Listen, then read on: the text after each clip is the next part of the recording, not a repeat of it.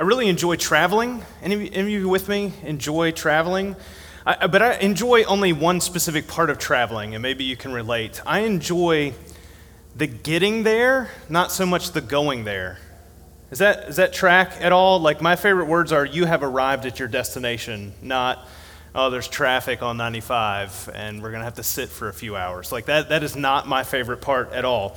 That's when it seems like it really begins for me. You know, you have arrived at your destination. Finally, I'm where I want to be. I don't have to focus anymore on the obstacles you know, of, of, that kept me from getting there. And I guess most of the time when I'm thinking about that, you know, I'm thinking of like traveling to vacation. You know, okay, finally, I'm arrived at my destination. This is where I've wanted to be, like for the whole year. And so finally, I've gotten to this this spot. And I've been that like that for a long time. Renee can attest to that. Uh, and, and maybe it's really started for me in college. I really just like getting to where I'm going to go. And so for me in college, we went to a small Christian school, and I was involved in sports, coaching, and playing. And we, because we were a small Christian university, we would have to drive pretty far to get to an away opponent. Okay, so five and a half hour trip was like minimum for what we would have to do. And so as a, as a player and a coach, I was one of the people who drove, drove the van, and I just wanted to get there. And especially, the, the, probably the worst offender for this was probably the women's volleyball team. And I was, my wife is already starting to smile and laugh because she knows exactly where I'm headed, headed with this, even though I didn't share with, with her what it was like. But it was inevitable that we would get on the road, and I'm like, hey, five and a half hours, we're there. Like, we're, we're not stopping. I'm Mr. Not Stopping. I don't anybody with me? We, there, there's no reason to stop. You got plenty of gas in the tank. You don't need to stop. 45 minutes into the trip, hey, can we stop? I need to use the bathroom. And, I mean, every, every time, no matter what. Well, towards the end of the season, it would stop happening because, you know, as the coach, there are some privileges and, you know, things that, I'm just kidding, I would stop. And, and so we would stop, and the worst offenders would be out. They, they go in, they go in, use the bathroom, their group, and they would come out with big old drinks on the way out. And so I'm looking at this and I'm thinking, you know, there's the same people that would, you know, pack three bags, you know, for, for an away game that were coming back the same, same day on. And, and, and I'm looking at this and I'm thinking, what in the world are you doing? And so you know what happens like an hour later. Hey, when are we stopping next? And I'm Mr. I'm not stopping. So I'm like, I'm, I would not plan on stopping. I mean, I, you know, what, what are you doing here? And so there's some people who were not, not allowed to, you know, have drinks ever again when they went to the gas station uh, when they, when they came out. Now, over the years, I've had to mellow on that when we lived out in the Midwest and I would travel by myself to come home, I would only stop one time for a nine hour trip. And that one time was only because my car needed gas. That was it. That was the only, only stop that I would make, only because I had to, because I wouldn't be able to get there.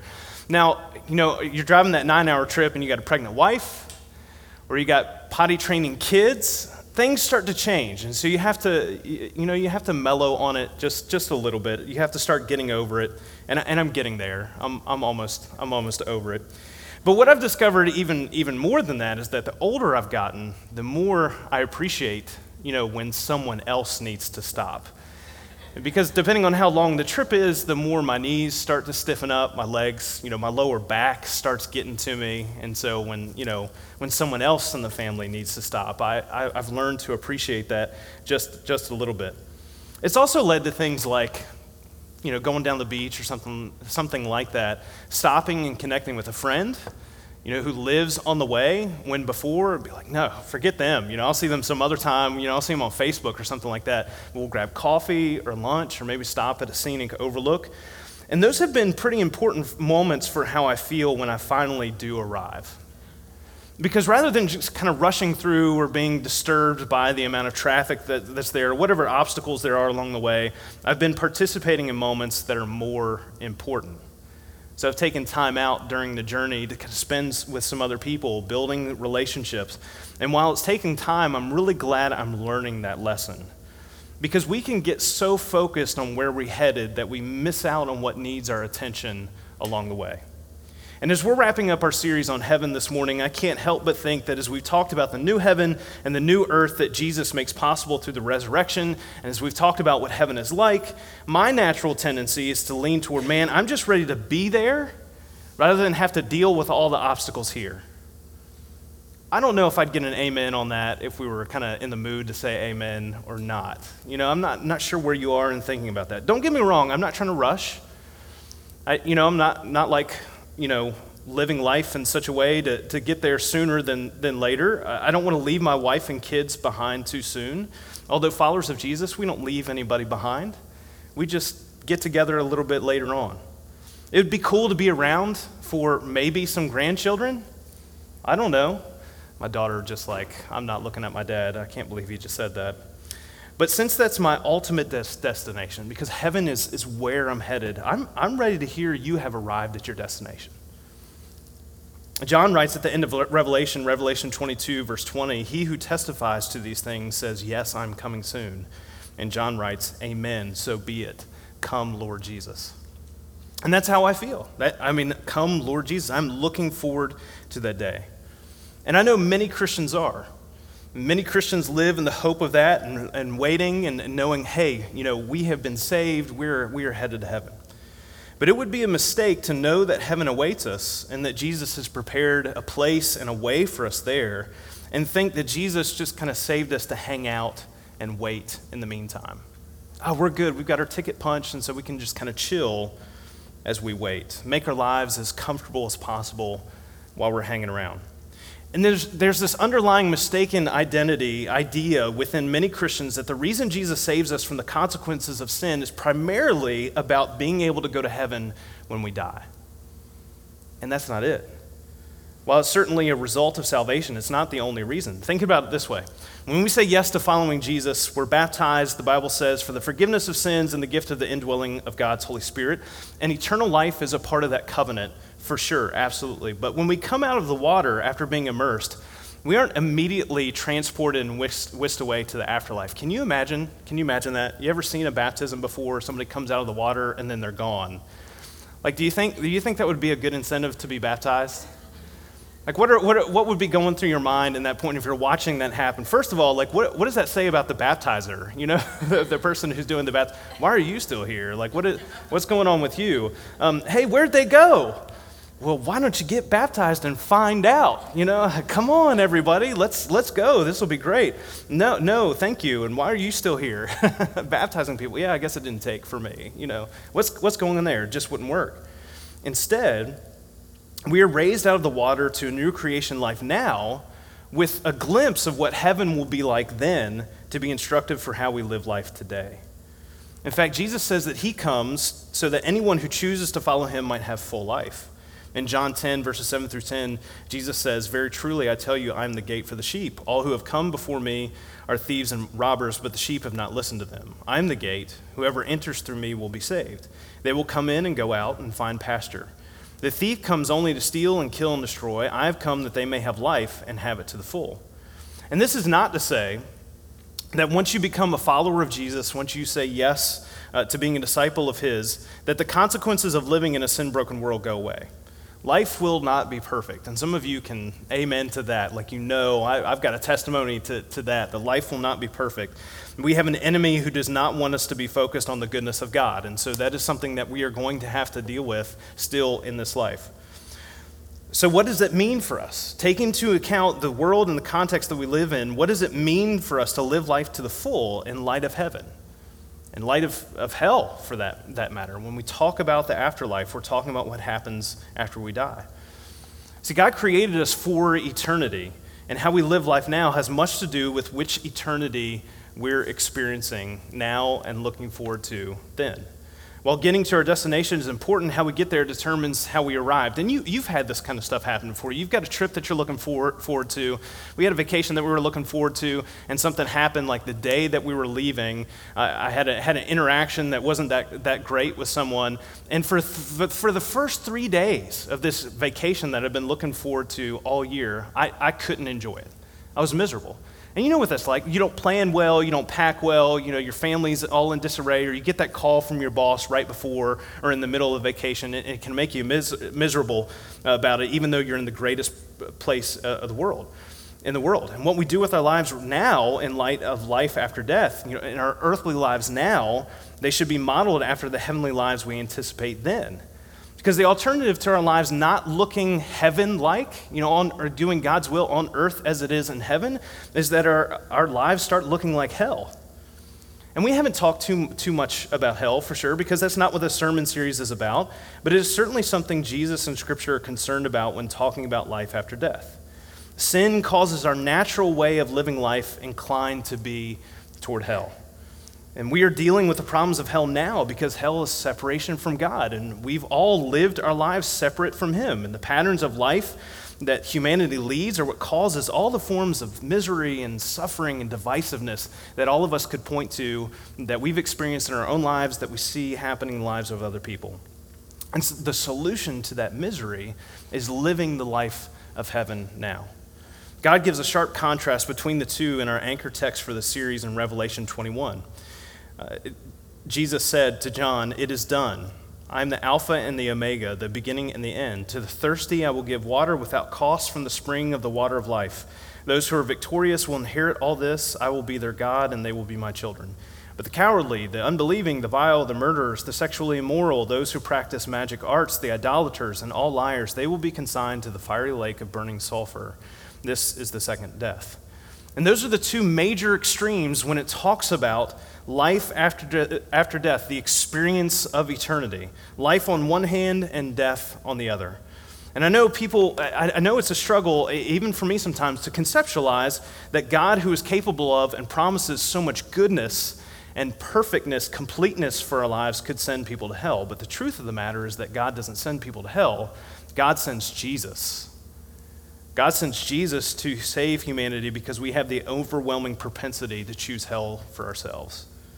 With every sin that we participate in, we dehumanize ourselves. We become less like the very good thing that God created in the beginning to the point of lacking recognition. And so, throughout human history, we can point to people who have somehow become overwhelmed by such great evil and become capable of such great evil. However, we were created with the capacity to participate in the greatest goodness of existence. Jesus says in verse 6 and 7 of Revelation 21 To the thirsty I will give water without cost from the spring of the water of life. Those who are victorious will inherit all this, and I will be their God, and they will be my children. And when we, can, when we fully grasp the reason for our continued life as disciples of Jesus, our sense of urgency shifts from the destination and where we're going to be then to the needs and the lives of the people we live with along the way. With our thirst for new life quenched and the mindset of victory over evil, our identity has shifted from a broken human to a child of God. As followers of Jesus, disciples of His, that's, that's who we are. That's our identity now, victorious children of God. And this anticipation of the hope of heaven frees us from the need to get bogged down in the concerns of this life, the concerns of the world, in favor of the eternal good news of new life that begins here and now through Jesus. Our salvation is for the there and then, absolutely, for heaven, but it's also for the here and now. It's both about the spiritual and the physical. If it's just about the spiritual, then sure, let's just get our ticket punched and just hang around, get together once a week and celebrate. It's like, hey, we're, we're going to heaven at some point in the future. So we hear you have arrived at your destination, but it's about more about more than that. It's also about the redemption and resurrection of the world and people around us.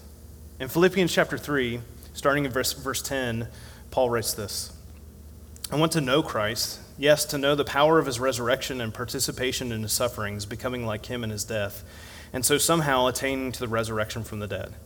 Not that I have already obtained all this or have already arrived at my goal, but I press on to take hold of that for which Christ Jesus took hold of me. Brothers and sisters, I do not consider myself yet to have taken hold of it. But one thing I do, forgetting what is behind and straining toward what is ahead, I press on toward the goal to win the prize for which God has called me heavenward in Christ Jesus. All of us, then, who are mature, should take such a view of things. And if on some point you think differently, that too God will make clear to you. Only let us live up to what we have already attained. Join together in following my example, brothers and sisters, and just as you have had us as a model, keep your eyes on those who live as we do. For as I have often told you before, and now tell you again, even with tears, many live as enemies of the cross of Christ. Their destiny is destruction, their God is their stomach, and their glory is in their shame. Their mind is set on earthly things, but our citizenship is in heaven.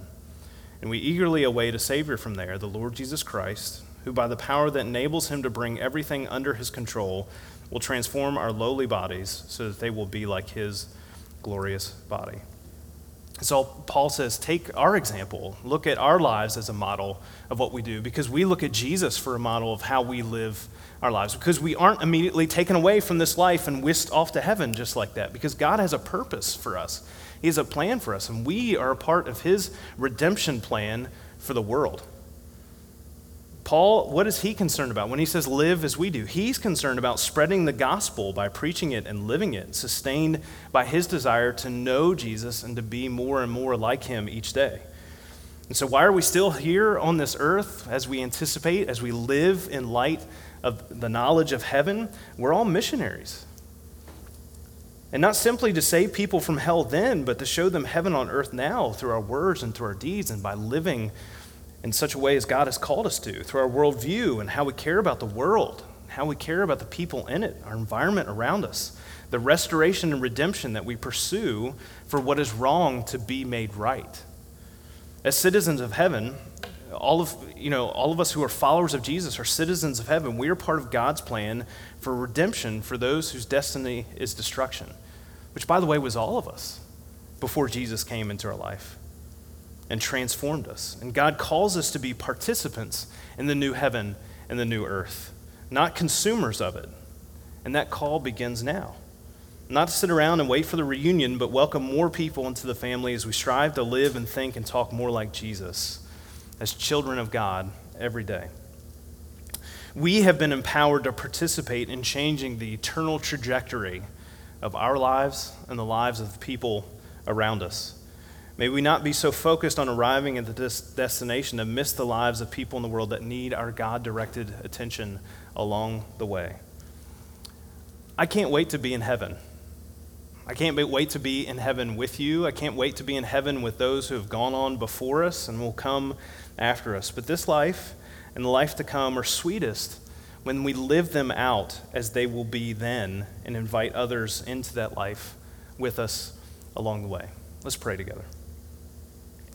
God, as we, as we know that eternity in your presence awaits us, God, help us to see how you have empowered us through your Holy Spirit to be a part of your redemption and resurrection plan for the world and the people in it.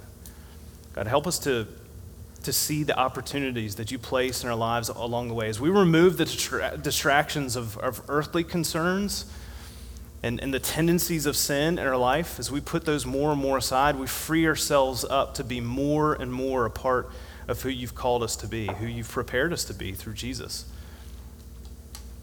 And that's sharing the good news for the brand new heaven and the brand new earth that, that we all can look forward to. God, we ask you to, to show us where these opportunities are in our life because they're happening, they're happening around us every day. God, help us to help us to see how we how we ought to live in light in light of heaven and anticipating the hope that you've given us through Jesus.